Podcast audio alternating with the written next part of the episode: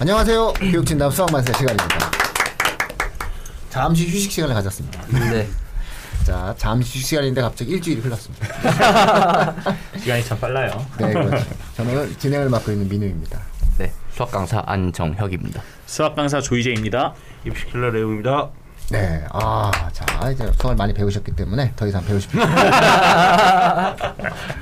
어, 뭐, 그렇죠. 교육진담에서 많이 배웠는데. 자, 오늘은 미적과 기하입니다. 그죠? 네. 예, 미적과 기하. 우리가 상대적으로 놓고 보았을 때 처음에 이 선택 수능이 만들어졌을 당시에는 미적을 선택하는 학생의 수가 30% 정도 요 정도로 예상했었거든요. 되게 비관적으로 봤었어요. 입시적인 측면에서는. 근데 거의 지금 34, 36, 36. 네. 36 정도로 올라갔죠. 이 정도는 전통적 방식에서 어, 자연계 학생들과 인문계 학생들의 어떠한 퍼센트 비율이랑 거의 일치하는 수준이죠.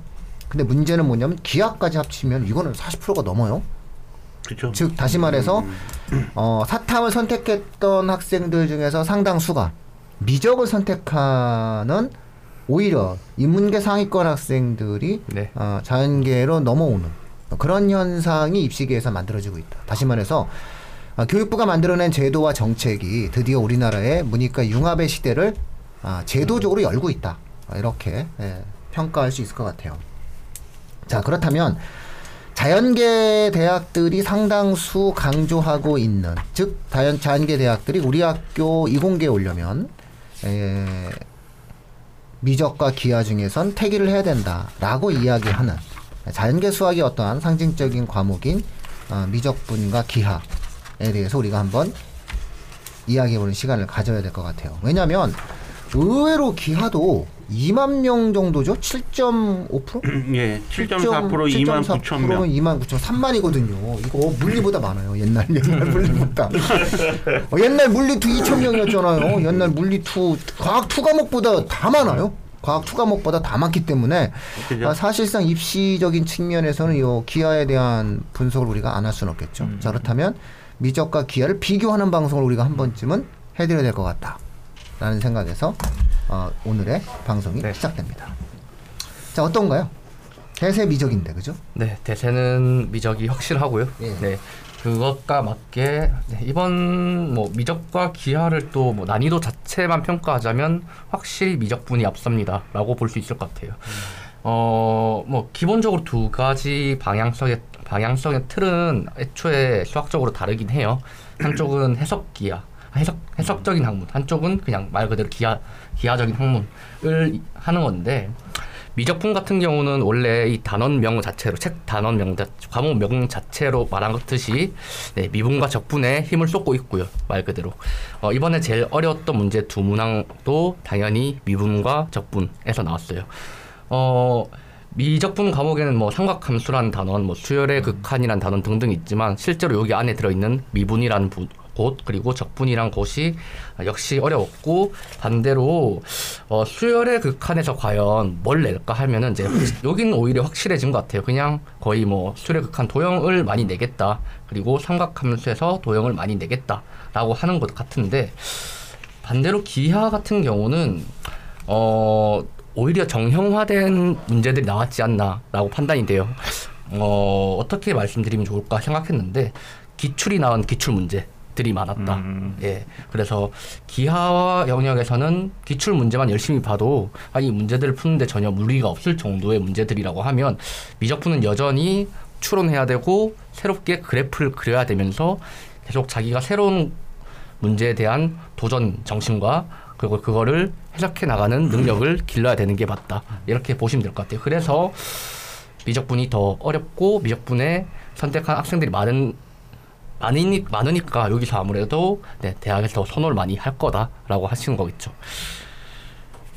아무래도 미적 같은 경우에 많은 친구들이 하기도 하고 그리고 이제 뭐 친구들이랑 이야기를 해봐도 아, 선생님 처음으로 이번에 미적 선택한 게 후회돼요라고 이야기를 했던 친구들도 음. 있고 어쨌든 뭐 기하를 선택했을 때보다 공부하는 양이 절대적으로 많은 부분도. 좀 큰 문제라고 볼 수가 있죠 학생들 입장에서는 뭐 이번에 문항에서 봤을 때는 뭐 저는 봤을 때 뭐 항상 나오는 스타일이지만 뭐 29번 같은 문제는 언제나 우리가 그래프를 네. 항상 강조를 하죠. 그래서 함수의 그래프를 어떻게 추론을 하고 그 개형에 대해서 분석할 수 있는지 그런 문제들이 나왔고 저는 일단 이번에 미적 선택에서 4점을 제외한 문제들은 어, 정말 너무 쉽게 나와서 네네네. 그래서 아, 이렇게까지 내도 되나? 라는 느낌이 들 정도로 굉장히 쉽게 나왔고 문제는 이제 4점 몇 점몇 가지의 문제들 때문에 친구들이 조금 많이 어려워할 음. 수밖에 없었던 그런 그런 스타일이었던 것 같고요.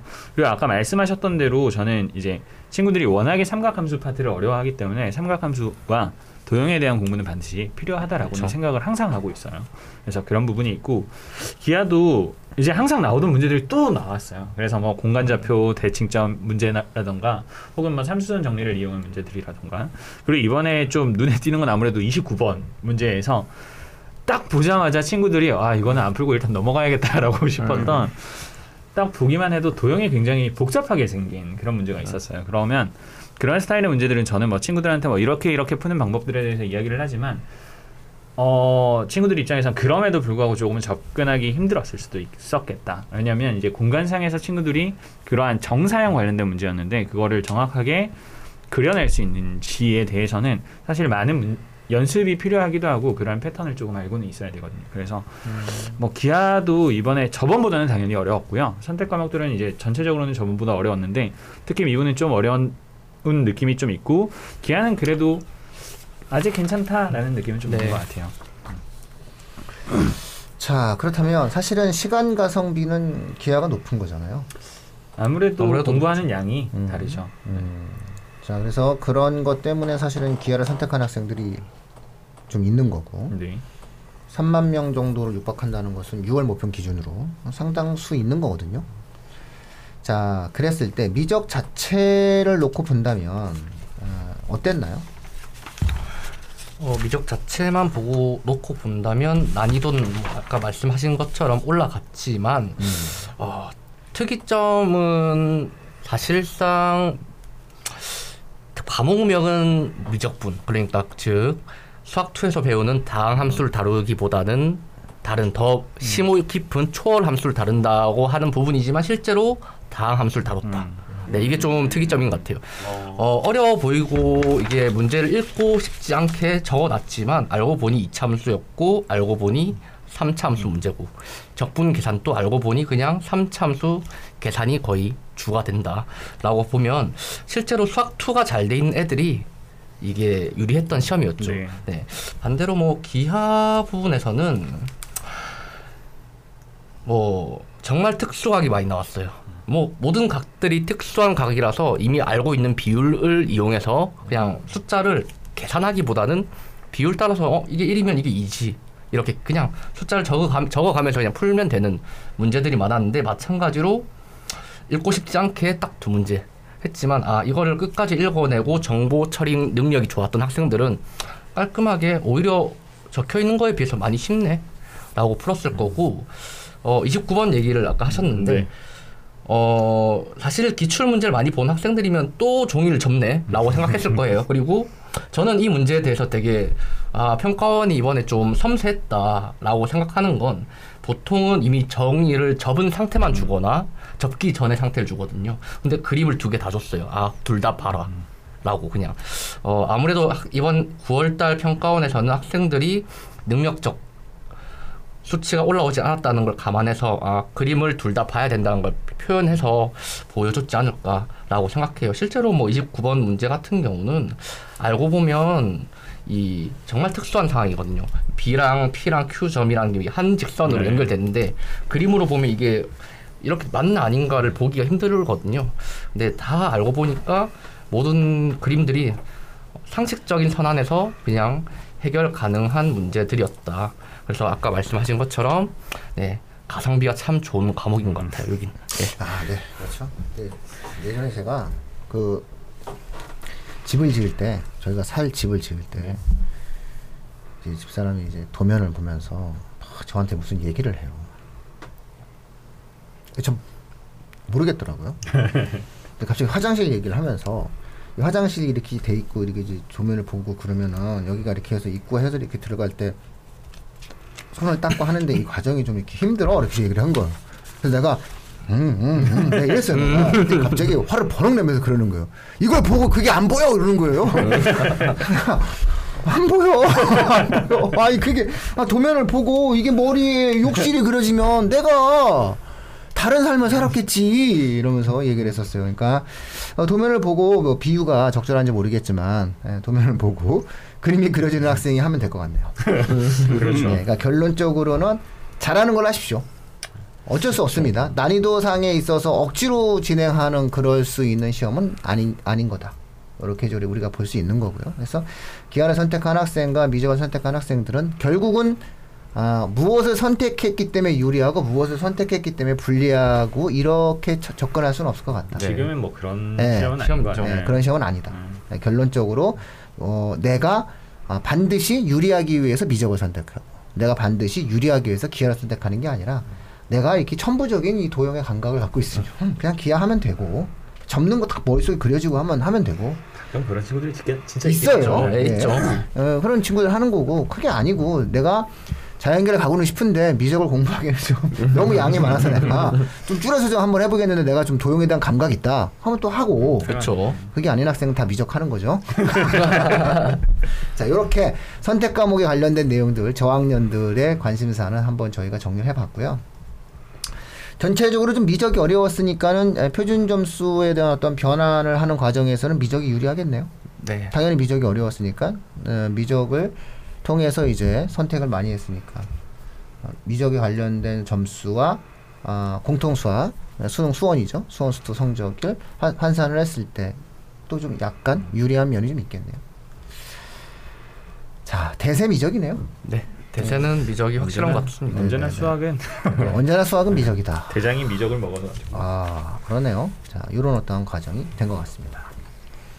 자 그럼 이제 마지막으로 어, 3학년 학생들에게 한 말씀 해주시죠. 어, 제가 하면 네. 결국 지금 친구들이 미적에서 다뤄야 되는 건 계속 마찬가지로 저희가 지금 매주 같은 이야기를 하고는 있지만 빠지는 과목은 단어는 있으면 안 돼요. 음. 지금 부족한 과, 단어를 약간 찔러보고 있는 느낌이 들기 때문에 친구들이 뭐 부족한 단원이 있으면 그건 반드시 메꿔야 되고 그리고 그 중에서 무조건 나올 거 하나 생각하면은 그래프 개형은 무조건 알고 있어야 된다. 그래서 친구들이 그래프를 다룰 줄은 알고 있어야 그리고 이 미적이라는 과목을 공부를 하고 있다라고 생각을 하거든요. 음. 그래서 함수의 그래프에 대해서는 친구들이 필연적으로 그리고 굉장히 방대한 양을 공부를 할 필요는 있을 것 같다라고 음. 생각을 합니다.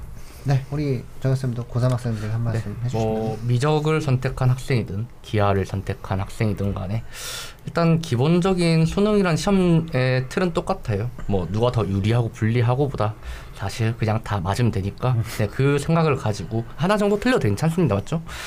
그래도 우리가 맞출 수 있는 데까지 맞춘다는 생각 가지고 끝까지 네, 포기하지 않고 네, 임해주시면 고3 수험생 같은 경우는 가장 많이 성적이 오르는 시기가 10월 달입니다. 수학에서는. 네, 그때까지 잘 포기하지 않고 끌고 가주시길 바랍니다. 예, 알겠습니다. 뭐요 정도 예, 이야기를 좀 하면 될 것 같네요.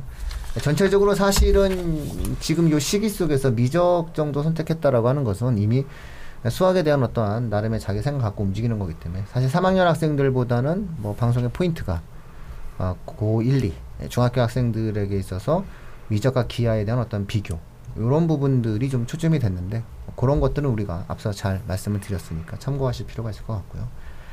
아, 3학년 학생들은 좀 끝까지 포기하지 말아라. 그래프를 다룰 줄 알면 된다. 그래프는 반드시 다룰 줄 알아야 된다.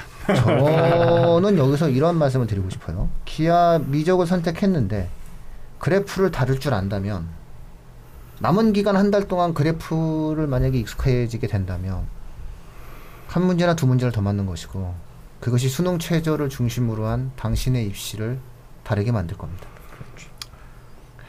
네. 결국 그래프가 당신의 인생을 다르게 만듭니다. 그림을 그려라. 예, 그래서 고 포기하지 말고 네. 뭐 한두 더 맞으면 되거든요. 예, 맞아요. 많은 걸 하려고 하지 마세요. 어, 어, 얼마나 많은 시간이 없을 때에는 언제나 최악을 피하기 위한 최선의 행동을 하면은 최고의 결과가 나옵니다. 네. 입시는 그런 겁니다. 자, 그래서 그래프를 그릴 수 있는 노력을 많이 기울이셨으면 좋겠습니다. 자, 그러면 다음 주에는 대망의 미적과 확통인가요? 네. 아, 다음 주 방송도 많이 시청해 주시기 바랍니다. 고맙습니다. 감사합니다.